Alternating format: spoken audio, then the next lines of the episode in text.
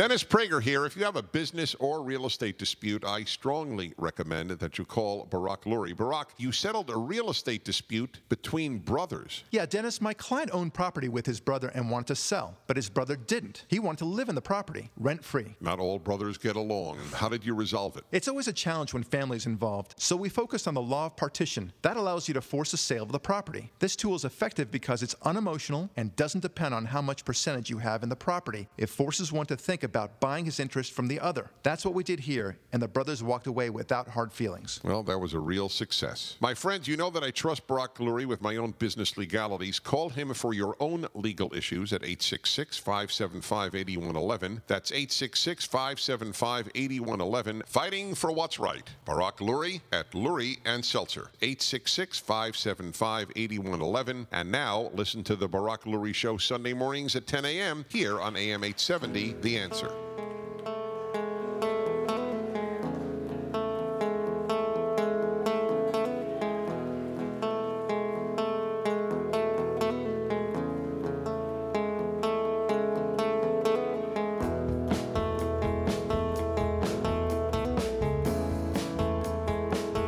Hi, this is Barak Lurie, and this is the Barak Lurie Podcast with me, my good friend and producer, Ari David. A pleasure always. Uh, you know, I always try to revamp that a little bit. I, I change the words around ever so slightly so that, uh, you know, it feels different. The so podcast. it stays fresh. So Yes, it becomes fresh, a living fresh. experience, and not just not just the you reading from that script you have in front of you. That's exactly right. Tired dead Because- words written by dead white men, seventeen hundred years ago. Well, but you know, some, some things are timeless, right? You, you, you're my good friend and my producer, and it is always a pleasure. So what am I going to say? All right. Anyway. Well, you know what I'll have to do sometime? Come in with thumbtacks and leave them on your chair. So oh, you go, I'm with Ari David, and this is agony. That's right. And just for the record, this is not a pleasure. I think right. they're rusted. I need a tetanus shot. I worry about Ari. Anyway, uh, we have some serious news to talk about, of course, and uh, and that is what happened in Paris recently. Uh, this uh, the morning of Wednesday, um, January 6th, no 7.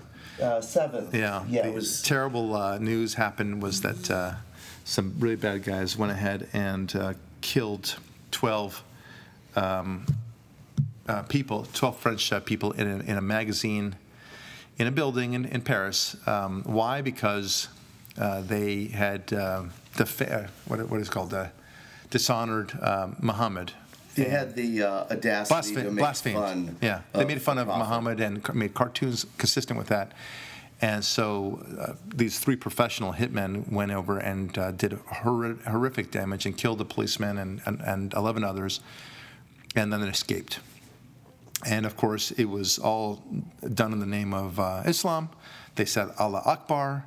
They made clear to tell a witness, uh, tell the media that this is being done on behalf of Al Qaeda in Yemen, I think it was. And off they went, okay, and did their dastardly deeds. And what happens, uh, you know, this is, this is horrific stuff, right? It's very clear we're living in a time of Islamic terror, and we have things to really worry about. This is not going to be a pretty, pretty time. And it's getting worse, not better, it's getting worse. And what's interesting to me is how the administration responds to this. And the first thing it says, predictably, well, let's wait and see whether we call this terrorism or something else. But you know, Mr. Obama, this, this group made it clear to you, and they, they told a witness who was right there, make it clear to the media that this is on behalf of uh, Al Qaeda in Yemen, okay? That's your job. You mean professional terrorists? Yeah, In other we, we, we are. This is terrorism. This is not workplace violence. This is not, you know, I feel bad today. We are making it clear. We want to send the signal out that we are doing this on behalf of terror. Okay, and uh, these guys don't seem to. Um, the, the Obama administration, notwithstanding all that, notwithstanding the Allah Akbar comment in- ahead of time, notwithstanding the fact that they're doing it specifically to people that they claim to have blasphemed Muhammad, and notwithstanding that they had uh, told a witness that this is exactly the way they want the media to, to look at this, no, no, no. Obama won't have any of this. this is uh, this may. Be, well, let's just wait. Let's. The jury's still out as to what this is. We we need a full crime investigation because we can't take their word for it. You know, yeah, this, this isn't like uh, where the Cambridge police acted stupidly or his son Trayvon was attacked by a white Hispanic and we could just jump to our conclusions right away and make a press announcement Right, and right, really exactly. talk about what happened yeah, here. that, that you can definitely jump to conclusions. But yeah, hands up, don't shoot. You know, Oh, that- yeah, This, we, we need all the facts. Yeah, suddenly, but but this is this is again just putting his head in the sand, and it's uh, very disconcerting. And look, i the news media has, especially Fox News, and, and rightfully so, has pointed out to uh, a speech that Obama gave in 2012, where he said, you know, not just in passing, he said it to a broad audience. He said uh, that the time for blaming, uh, or, you know, we shall not give a comfort to the blasphemers of Allah. No, he said literally. And Yeah. remember, remember this. He had just blamed Nakoula Nakoula, an American who is now in jail for making a video no one saw, Correct. as the cause of the Benghazi riot. Right, I remember. And he said literally, the future does not belong to those who slander the Prophet of Islam. Right. Now, that means those who do slander the Prophet of Islam, literally, in based on Obama's words, should not be allowed to live. That's what that means. It uh, can't be good. No. It can't be pro slanderers of Islam. And, and what, what kind of t- telegraphing was he sending to the to the Muslim world at that point? That slander people, by your definition, whoever slanders uh, Islam, well then, you know, go out and go go forth and, and kill them as, as much as you like. Do what you need to do, folks. Yeah, that's right. What what bizarre comment was that? It's and this was a scripted comment, right? It was a one what, a comment, you know, and you know what I'm talking about, where he looks to to the right and his jaw sticks up to the sky, and he he feels that that he's saying something profound, and knowing that it And will he be quoted. his lips. Don't Oh, the lip purse. and he knows that he'll be quoted on this. This is the thing that bothers me the most. It was not a off the comet thing, where, for example, uh, he's speaking uh, passively to uh, the, the, the Saudi Arabia king, and says, "Oh, by the way, you know, the future doesn't belong. Everyone knows the future doesn't belong to the slanderers of Islam." And more. and then it gets picked up by a hot mic, right? Then you know, even then you would say, well, that's that's bizarre, and we would have a comment about this, and we would say, doesn't that reflect the real Obama and, and what he really believes? No, but this guy actually says it to a broad audience, knowing that it's going to be quoted, and proudly proclaiming this. And do you remember where he gave that speech? It's very important. No.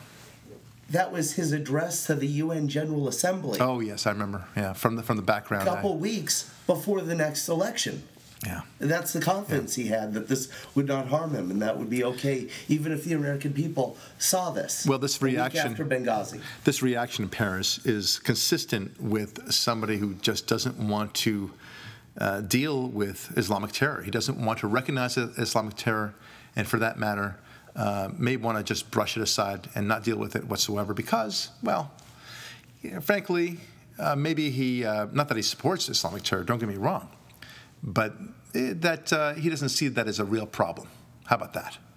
Uh, what, what really is a problem, of course, is what's happening in Ferguson and uh, Eric Garner in New York, the race, the rampant racism that's going on in our own police force, gay rights, Keystone Pipeline. Keystone Pipeline, all the all the blades of grass that will be killed as a result of the Keystone Pipeline. I mean, nobody speaks for those blades of grass, and I'm I'm vegan, man, and he's speaking he's speaking my language, buddy. um, no, of course I'm kidding around. It's such absurdity that this uh, that that he could claim that somehow this is a, a problem. Every the Keystone chaff Pipeline. of wheat, Barak. Yes, Every yes. chaff of wheat. Yes, he might displace some some uh, you know molecules of oxygen For a you know. prairie dog. That's oh, by golly, I didn't even think about that. Who will think of the prairie dogs? We'll cry for the prairie dogs. Well, we will on this That's right. show. Yeah, yeah, that's true. Uh, anyway, the point is that these are the things that he he obsesses about, and he the last thing he wants to do is is concern himself whatsoever about the real evil that's that's surrounding us all the time. And this goes back to this whole kind of cute comment that he made recently at a Hanukkah celebration, where he said that he felt that he's Jewish in his soul. Remember that? And you wonder why, why does he say such a thing? You know, that's cute. I mean, he's obviously pandering to the crowd and he wants to show how cool he is. I, I get that. But nevertheless, he- I mean, who is this guy? You know, he, he's officially a Christian, is what he tells us. Um, he's not a Muslim, but you know he, he definitely speaks very lovingly of Islam and how uh, he thinks one of the most beautiful sounds is the sounds of the prayers in the morning and the evening and everything else in Indonesia where he used to live. And now he's Jewish too. Like this guy, he's really covered his butt, right? When he goes up to heaven and God, He's you know, the Swiss Army knife. But-. He's just anything. he's anything. He's uh, he's like Zelig, you know, in that movie, Yes. Woody Allen, right? Yeah. So he- he's, he's a man of every. He's, he's everyone to everything. You know, that's that's great. So he, uh, so God, you know, finally meets him and.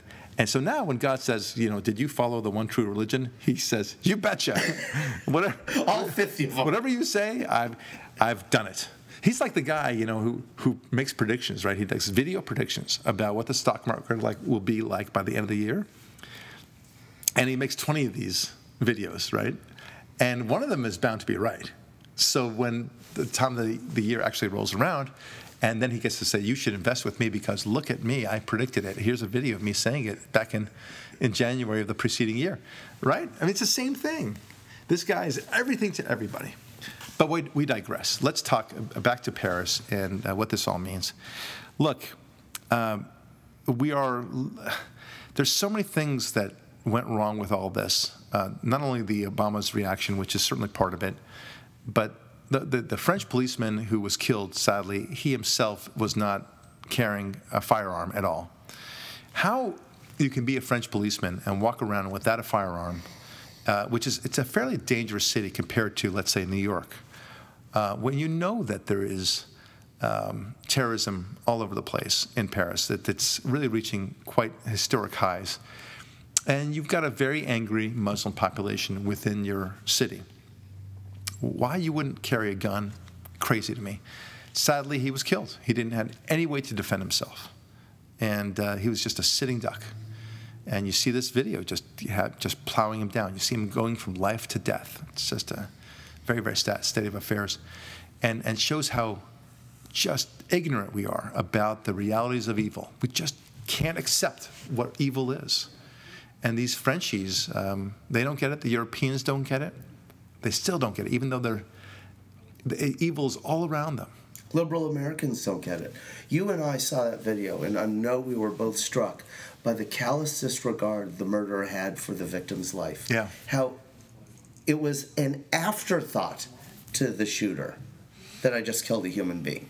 He didn't pause more than half a second to just make sure the gun was aimed at the head. Yeah. Pulled the trigger, boom, kept going. Right. And it was the perfect personification of what evil truly is complete disregard for human life, indiscriminate murder, just on the street, just because you happen to be in my way. Yeah. And to give the liberals credit, they've so insulated themselves in a bubble of non reality that to admit that this is real is could cause PTSD for them. Well, uh, but but you've just described a, a, a gentleman. What's his name? Barack Obama. I mean, that's exactly what, what it is. He he refuses to recognize this because of exactly what you just said. He, what's the point of recognizing this? He, he just can't even see it. Uh, it's it's so plain as day. It's like a. Yeah, there's one movie I saw where the guy um, he committed a crime and he wanted to go to the police station and say, "Look, I, I did this," um, and he starts laying out how he did this terrible crime, and the police just refuse to believe him and they just keep on pushing him away, and they say, "Yeah, yeah, you're just talking," and they just didn't want to deal with him, and this is what we're dealing with right now. Now, this this goes to a larger question, and we talked about this a little bit offline, Ari, you and I, about uh, the percentage of of uh, the Islamic world that is radical and extremist and wants to cre- create mayhem. And you hear this expression the vast majority of Muslims are peace loving and just want to get by their day and send their kids to school and, and everything else. Okay, first of all, let me just deal with the latter statement. Why, why would you say that? Why do you assume that every culture is the same, right? I mean, aren't you, not you, Ari, but you, Mr. Liberal, aren't you the one saying that all cultures are so unique and so interesting and so different and everything else. And we have to celebrate each of our differences. Right. And yet you will assume chauvinistically that all cultures are the same. Because aren't you saying that, that their culture is the same when you say they just want to get up and eat to bed, go to their job, get their kids to school, and make sure that they grow up nicely? Why, why do you say that? Why is that a value? That's a value to us, yes, in Western civilization. Why is that a value to every other yeah, culture? It, it, you want to believe that that's what the case is, but it's not. But, and, and, and you, you are constantly saying, one man's terrorist is another man's freedom fighter and such like that. So why why would it perturb you, for example, in that that uh, one family wants to raise their son as martyrs for for Islam? Why would you just say, hey, you know, yeah, that's what they do, um, but they're just different, and they're equally good, or equally bad. We're just as equally bad or equally good as they are. But, but don't tell me this is what they want. How do you know this, Mr. Liberal? How do you have a, a rat's you know what of an idea of what they're thinking and, and assuming that their culture is the same as ours. Isn't it interesting that the same. And, and, I'm sorry, and that their wants are the same as ours as yes, well. Yes, yes. But isn't it interesting that the same people who are so utterly invested in telling us as conservatives that we're so biased and so racist and so subject to prejudicial jump to conclusion behavior and shallow yeah. and shallow mm-hmm. Are the ones who themselves are so likely to engage in this kind of anthropomorphism of projecting their own values and wants and desires and behaviors on people they have nothing in common or knowledge of. Yep. I never do it. You never do it. Right. We always take the attitude of going, oh, this is a person I don't know. Let's talk to them and figure out what they're all about, and, and, and judge by what they say and what they what they do, and seeing if there's any discrepancies between the two sets of actions, and then we can conclude what this person's values are, and well, then we and then we judge after that. Right. We don't. Why would I assume? Let's say. Let's say. We don't assume they're just like us when we see them. Why? Just like I don't assume that they speak English, right? Yes. They speak another language, literally, and uh, why do I assume that they want the same things that I want? And the, the liberals trying to convince us not to be disturbed by what's going on in Islamic terrorism by appealing to our sense that they're just like us, that they have the same wants as us. For, so, so for, like I said, first of all, let's address that point because it's a falsity. Why would you assume that? I mean, how is it possible that you can say that, first of all, when polygamy is allowed in Islam rampantly? So, and that's not a question of violence, right? That's not a question of terrorism. It's a, just a different cultural dynamic. That's a question of marriage. Right, that's marriage. Literally. You're right, okay. And um, their legal system is completely different than ours. And you don't have to, that's not a question of terrorism, that's a question of a different culture.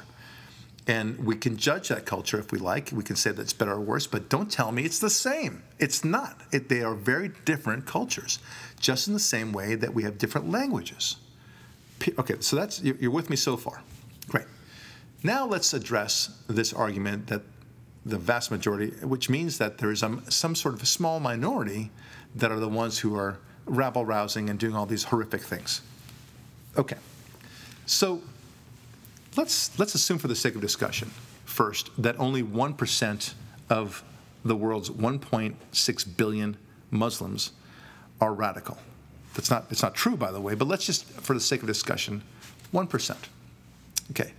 That means 160 million uh, Muslims who are radical.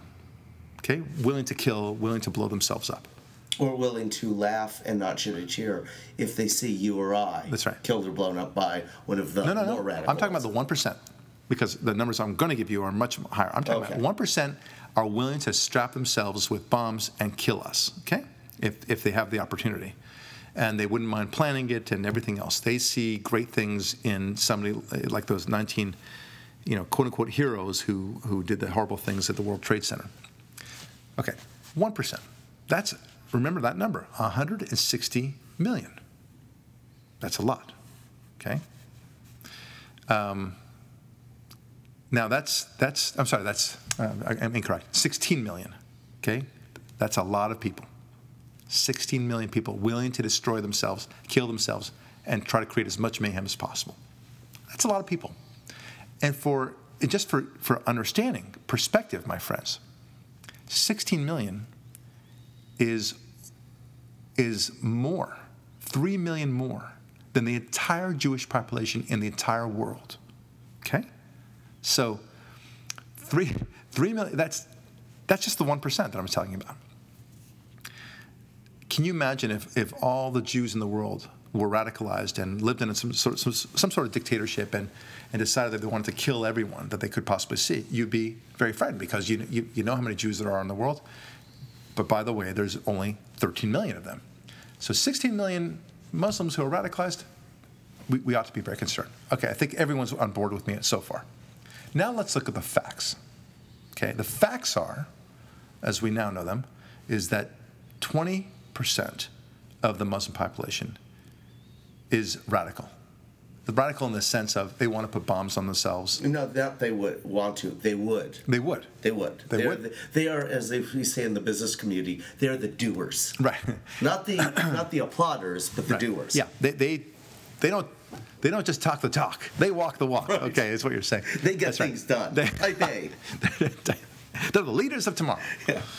but We'll call them the Anthony Robbins. That's right. Muslims. They're very uh, vocal about their, their the opinions, and they actually do it. Okay, so 20%. So 20% is a bigger number than 1%. Okay? by a factor of 20, Right. ironically. That's right. Yes. So 20% of 1.6 billion people, that would be 320 million. Okay? That's more than the 16 million we were just talking about. 320 million people want and would kill uh, people like you and me if they just had the opportunity.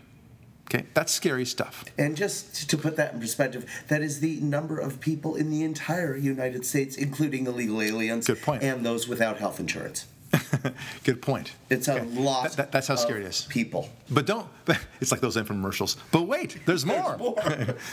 if you act now, if you haven't peed in your pants yet, let me help you.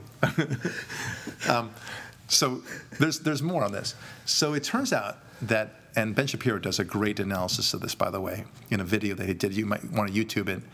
But he does this analysis where he shows that, in fact, 60%, 60%, or even more, actually want to either be involved directly in uh, Islamic terrorism or fully support them. And so, in other words, want to help them indirectly um, and give them succor and, and such like that. That, that. that is the, that's what's really happening. So, it turns out when you use the, the phrase vast majority, that in fact the vast majority of Islam is actually extremely uh, dangerous. You, That, that it's the minority that think like you and I do. Right. The way we really should phrase it is instead of saying it's the vast, it's the slim minority who wants to do X, Y, Z bad things. To speak truth, and this is so completely unpolitically correct, that you'd have to say it's the tiniest of minorities that wants to live in peace with you and I. Right. That's right. Now, when you examine the reality through those two perspectives that were just enlightened here, it's terrifying. Yeah. It's go buy a gun time. Yeah. Nobody wants to, to deal with that reality, and, and certainly not uh, Obama. The last thing Obama wants to deal with right now is a full scale war uh, or recognition that they were in war in the first place because, you know, he's got less than two years left now. Yeah. Like, can't we just get along right now? Al Qaeda's dead. GM is alive. Come on. Yeah, and so is Bin Laden. Um, so by golly, let's just get let's just stop this nonsense and uh, uh, this this talk. And and you know, look, if it gets things things get worse, it might my next uh, the next president to deal with this. In fact, uh, I encourage my next president to deal with this instead of me. Uh, but but I will write all sorts of things, and I'll be on the other side of the coin, and I'll I'll help uh, speak on behalf of how moderate uh, Islam is and how good it is and how beautiful I love those prayers there. Yeah, Colin Powell and me will be flying around the world Yes, absolutely. Jimmy Carter. Ah. Anyway, so it's a, it's a really big concern. When you hear that phrase, the vast majority, you know, feel free to ask people when they say such a thing. You say very politely, what, what are the stats on that? Um, Where do you get your numbers? yeah, where did you learn that? What, can, can you point me to a because I, I would love to uh, bring that up and to educate myself and others about this because you say the vast majority are peaceful and loving. So rather than just accepting that, I just I really I want to I want to know that for sure. So tell me where you found that. Oh, you, you said you read it in a New York Times article? Or Rachel Maddow told you? Ben Affleck, for example? Oh, yeah, he did say it. George Clooney, he married a Muslim. That's, there you go. It, it, it goes on and on. And you can get this from all these little pop phrases and pop quotes from this or that celebrity or politician for that matter. Katie Couric, Janeane Garofalo. They're all saying what, what uh, they want you to say. But in fact, there's nothing there there right? It's there, there, are many examples of this in history where people just kind of they ascribe a certain quote to a certain person. Um, I just I just learned, you know, sadly, uh, I learned that Lincoln, Abraham Lincoln, never uh, said a, a, certain quote about being vegetarian. That that uh, human rights begins with animal rights. That that was like a famous line somehow that apparently he never said, but it just kind of caught fire, and everyone is you know spreading this out through the internet and otherwise, and but there's just no basis in fact for it, and you know th- that's that's what you have with the internet, right? But this is the exact same thing. People are spreading this comment that the vast majority, as if it's a truth, and I, have even said it on my Sunday show. I, you know, I'd like to, I'd like the vast majority of Muslims to be peace loving and such like that. Of course, I would. I would like them to all be peace loving and think like I do and just want to get up in the morning and kiss their wives goodbye and go to work and be productive and then you know send their kids off to school and, and help them grow up to be good, decent citizens and, and participate in community life and all that stuff. I'd like that. It ain't going to happen. It's not happening. But you know, there it is. It's the same thing with uh, a lot of other mantras you hear. Global warming, you, you hear about this. Uh, 90% of scientists agree. Yeah, 90, that's right. Uh, and gum, four out of five dentists agree. you stole my thunder on that one, but that's fine. Yeah, exactly. That's the big lie, man. that's what I really want to get to. Um, or, or, or that, that, that AIDS is a heterosexual disease uh, in America, at least, and, and equally affect every heterosexual. Uh, you know, it's just not every true. Every man is at risk from women. There, there you go. Yeah. Oh, you, you know, I just realized something. I hope you're sitting down. I just realized that. You know I'm sitting down. you see me sitting down. It's just a figure of speech.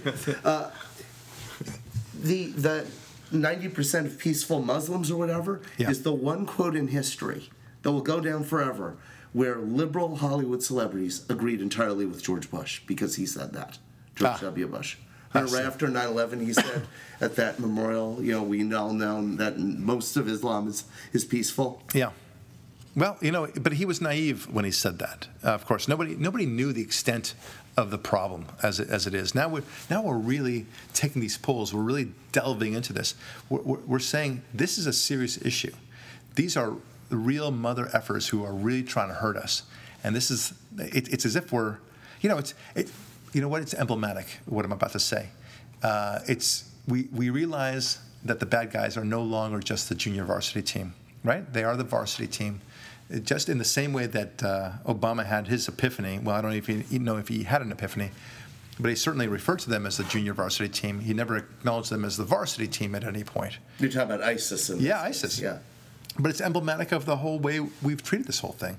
Back in uh, in, in 9/11, um, maybe we thought that these jackasses were just the JV team. Yes, they kind of got through. They did this horrific thing. We're going to get these bad yeah, guys. it was a lucky shot from yeah. half court that happened to go in. Exactly. Yeah. But uh, but it turns out no. It's it's uh, it's much more systematic. It's much more endemic. It's much more entrenched in our society. We have reason to have great fear, and we must uh, respond in, in, an institutional way. Uh, and and this is the, the fear that I have. Look, I'll, I'll end this podcast with a reference to World War II. I was always amazed by World War II because it struck me how incredibly lucky we were to win that war. Uh, a lot of the reason why we lost, uh, why we won the war, was because Hitler himself was so made so many mistakes. It wasn't because we did such, we prosecuted such a great war. We did in, in many ways, but also Hitler made a lot of mistakes, two front war and so on like that. But I'm, I'm, I'm not even going there. I'm simply saying it's amazing that we got to the point that the whole war depended on the success of D-Day. D-Day, you know, we all look back on it in June June 6, 1944, and it was a glorious day and everything else like that. But D-Day may have might have been one of the worst battle disasters in history. We threw everything in there. It was the biggest invasion in history, and may still be today. And it was necessary, of course, to do so. But the fact that it was necessary is what I want to talk about. That things got so bad that we had to send, I don't know how many men, 600, it was some outrageously high number of men. And that we had to do this feint where we pretended it was going to be in Calais, and instead it was in Normandy Beach, of course, at the end of the day. And we faked the Germans out, but they might, they might have found out about it. And, had they found out about it, it, it would have been a, a total slaughter. And as it was, even with the surprise, the Germans were still still able to, uh, to to pick off so many of our men. It was a real, real slaughter by today's standards. And then eventually we crept into Europe and were able to to conquer Europe. But it took about a year for that to happen. It should never have gotten to that point, right? It's because we let Hitler grow slowly from this, you know, a thug group of men of 20 men or so that and it became 200 men, that became 2,000 men, that became 20,000, and so on. And then success after success and, and appeasement after appeasement uh, occurred to the point that Hitler became the most powerful man in Europe and threaten not only the United States, but also Russia as well. This is how powerful that we were actually talking about that might, maybe we, we, might speak German at some point. This is how powerful he, he essentially became the most powerful man in the world. In the world. In the amount of effect he had on so many people's lives yeah. who were who wanted nothing to do with him or his movement. And after all the ignoring of Hitler, after all the decisions to say, well, this is this guy is a nothing. He's he's not even a good artist and such like that. We can dismiss him because they didn't want to deal with another world war. Now, what's his legacy? Uh, you know, 100 million people dead as a result of that war. 100 million. Permanent changes to borders and, and uh, demarcation lines within continents. Horrific family breakups. I mean, they, the things that occurred as a result of World War II, the empires that got the British Empire completely destroyed in the process. How much of your family is missing because of Hitler? Amazingly, I have very little in the way of, of Hitler missing. Uh, Most of my family is yeah, gone. Yeah, no, I'm, I'm one of the exceptions. Um, but, but, but without going there, I just, I'm simply saying it's, it's just amazing that we had to get to the point that D Day was the thing that changed it, that turned the tide, as, as horrific a battle that was. And that's what might happen here, my friends. We are ignoring the growth of Islamic terror to the point that we may end up having our own D Day. What, what will it take for us to turn this around and make this into the victory that it needs to be? I'll tell you one thing it will never be a victory so long as we refuse to recognize that it's actually happening around us and that it's growing. We must recognize it. We must stop thinking of it as anything less than the pure evil that it is. I pray for us all. I'm Barak Lurie. This has been the Barak Lurie Podcast. Thanks for listening, and we'll talk with you real soon.